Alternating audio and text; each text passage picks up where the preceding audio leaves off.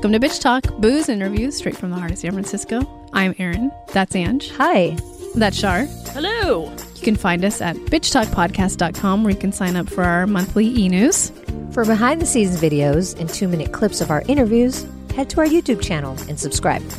You can find us every other Thursday morning at 9:30 a.m. at bff.fm.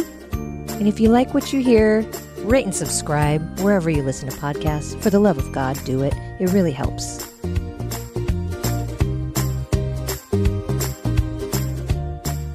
Welcome back to CAAMFest. We have director Lisette Flanary on with us from Hawaii, and she directed the documentary called One Voice. And Lisette, if you can do us a favor, if you can talk about the film for our listeners who haven't seen it yet. Aloha mai kakou. Welcome to everyone. Thank you so much for tuning in. And I'm really excited to talk about One Voice, which is a film that I directed um, well over 10 years ago now and is actually at CAAMFest this year as a part of the Pacific Islanders and Communications 30th anniversary. And One Voice follows the story of 10 young Native Hawaiian students at the Kamehameha Schools, which is a school here in Hawaii that is just for um, Native Hawaiian children. And they do this really amazing event every year. It's been going on um, for many, many years now called the Kamehameha School Song Contest. So we actually followed 10 of the song directors who lead their classes in a song competition um, for a whole year leading up to the um, event, which is the entire um, high school competing in a song contest. And that year in particular, that was featured in One Voice, um, was a year that was highlighting um, the revitalization of the Hawaiian language. So it was a really special year. Um, all of the poets who composed the mele or the songs that were sung um, were present and worked with the young students to prepare their classes for the event. And Lisette, I have two uh, small questions. First, were you ever a song director? And se- and second, um, how did you gain access to all of the kids in this film and, and their stories? Right. Well, no, I was not a song contest director. I did not go to Kamehameha schools. I actually was born and raised on the continent, and um, my mom's family is from here, so I just spent summers here. But of course, if you you know anything about Hawaii, you know the Kamehameha School Song Contest. It's kind of up there with maybe the Merrie Monarch hula competition. It's a very beloved um, tradition here in Hawaii. And in terms of access, I think that what was so interesting about this film was Pacific Islanders and Communications was the executive producers. And I had just finished another documentary about men who dance hula. And they really, uh, they were huge supporters of that film. And they were really looking to find a director to work with the producer, Heather Haunani Giugni. And that she was you know, a graduate of Kamehameha schools and had been a part of song contest, not a song director. That's, you know, a very um, prized uh, position. But what was interesting to me about the film was that I didn't get to choose the subjects. It's not like I looked at 2,000 high school students and said, oh, I'll follow these 10 students. The classes vote on the song contest leaders. So, you know, I was anxiously kind of awaiting, you know, who are the classes going to choose? And um, I remember going in and meeting them all for the very first time. And it was sort of like I was being handed um, the subjects of this documentary by the classes from the school. Um, but the very minute um, I met all 10 of them, I just was like, this is going to be so much fun. I was super excited. Um, and, you know, I don't know a lot about music, uh, and I was a little intimidated at first. You know, these guys are musical geniuses. Um, and so I was, I was really looking at the stories of the young song contest leaders as being the sort of window into um, the behind the scenes look at this um, very beloved event in Hawaii. I love that, and and just even looking through your body of work, um, how you create these films that are celebrating Hawaiian culture. Um, I, I really appreciated that you gave us some context into Hawaiian culture as well, because you, you think of you know a culture being lost. You know maybe you'd assume oh it's because the kids they just want to be americanized or whatever but but really hawaiians were stripped of their culture. So i really appreciated that historical context. Um, and i would love to hear what you hope people will take from hawaiian culture from watching your films and, and specifically one voice Well, I, I, think at the end of the film, the headmaster of Kamehameha School says, you know, it's so important that people realize that Hawaiian culture, the Hawaiian culture is a living culture.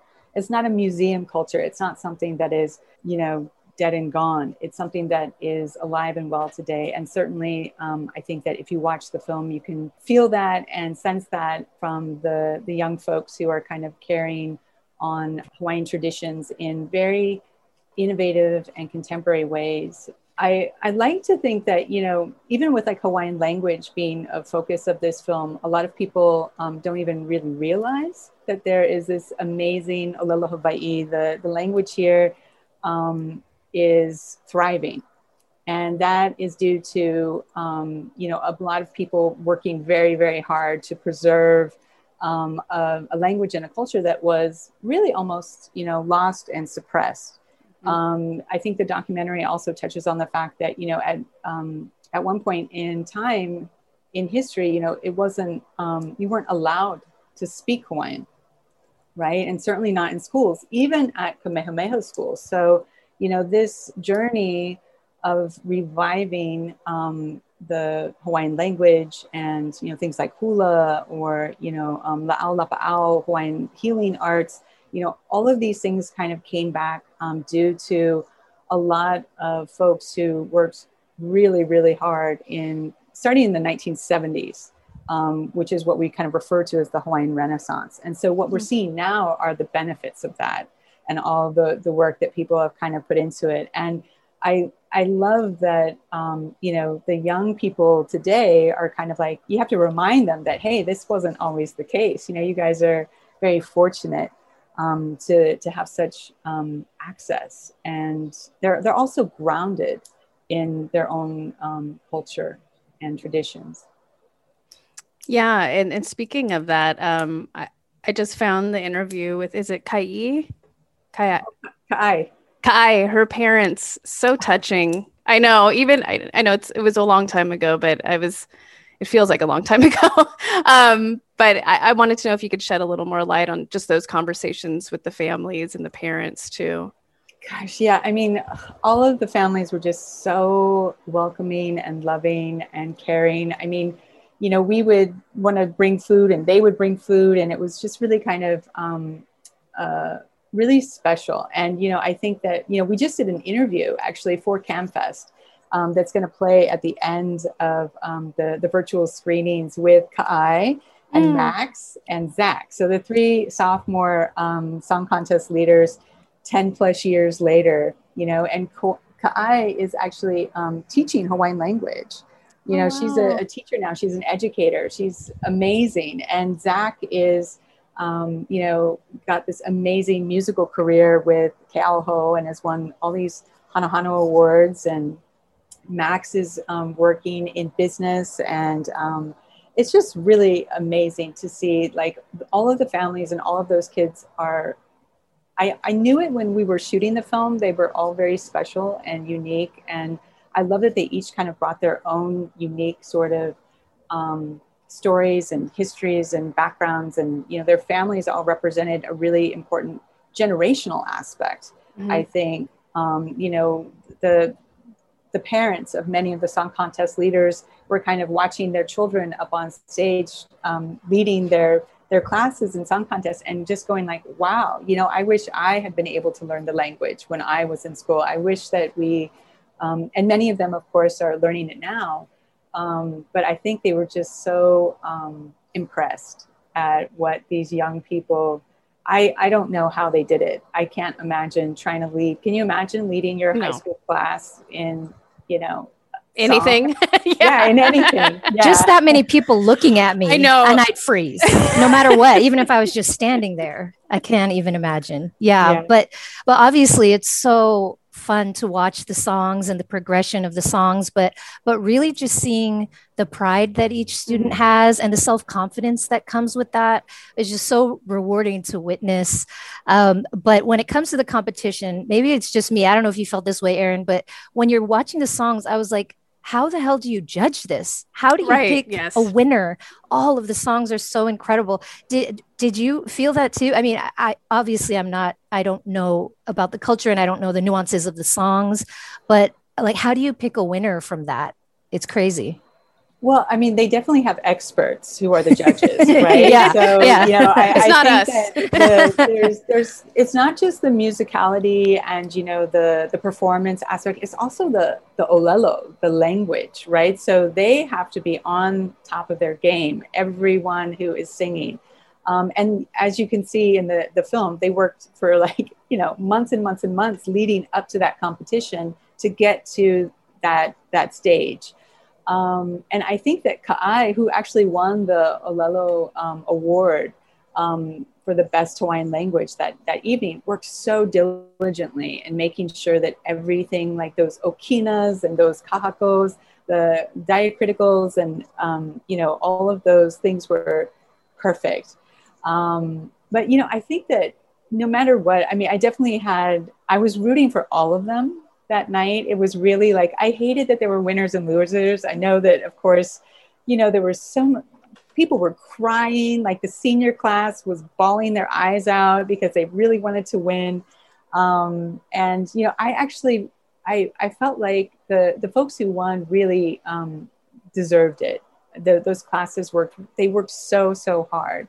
Um, but I would not want to be in the position of trying to select the winners because I would just be like, give it to them all, you know, like I would be the worst. and, as we wrap up, um, I wanted to ask have, well, I guess you did the interview, but have all of the families and all of the kids seen the final cut of the doc? And how do they feel about seeing themselves? You know, is it is it about 10 years later?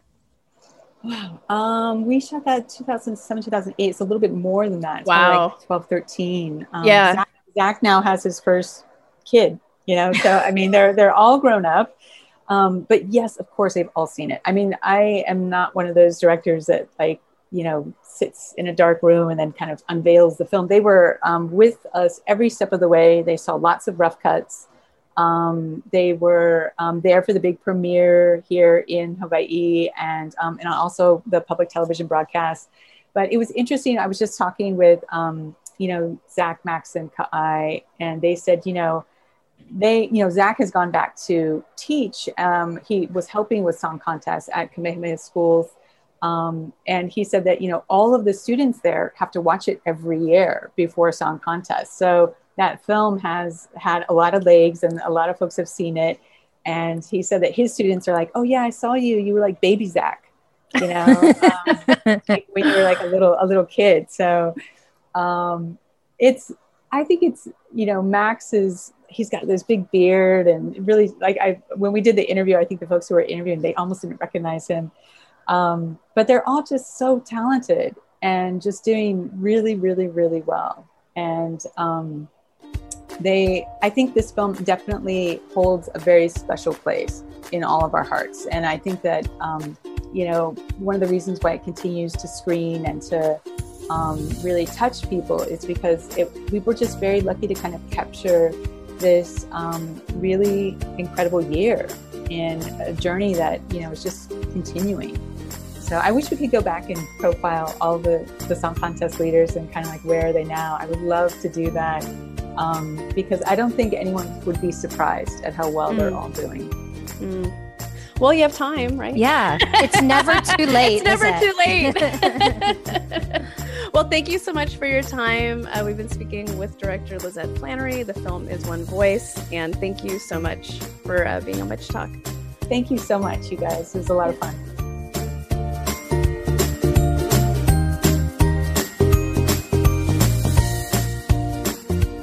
If you like what you hear, rate and subscribe wherever you listen to podcasts.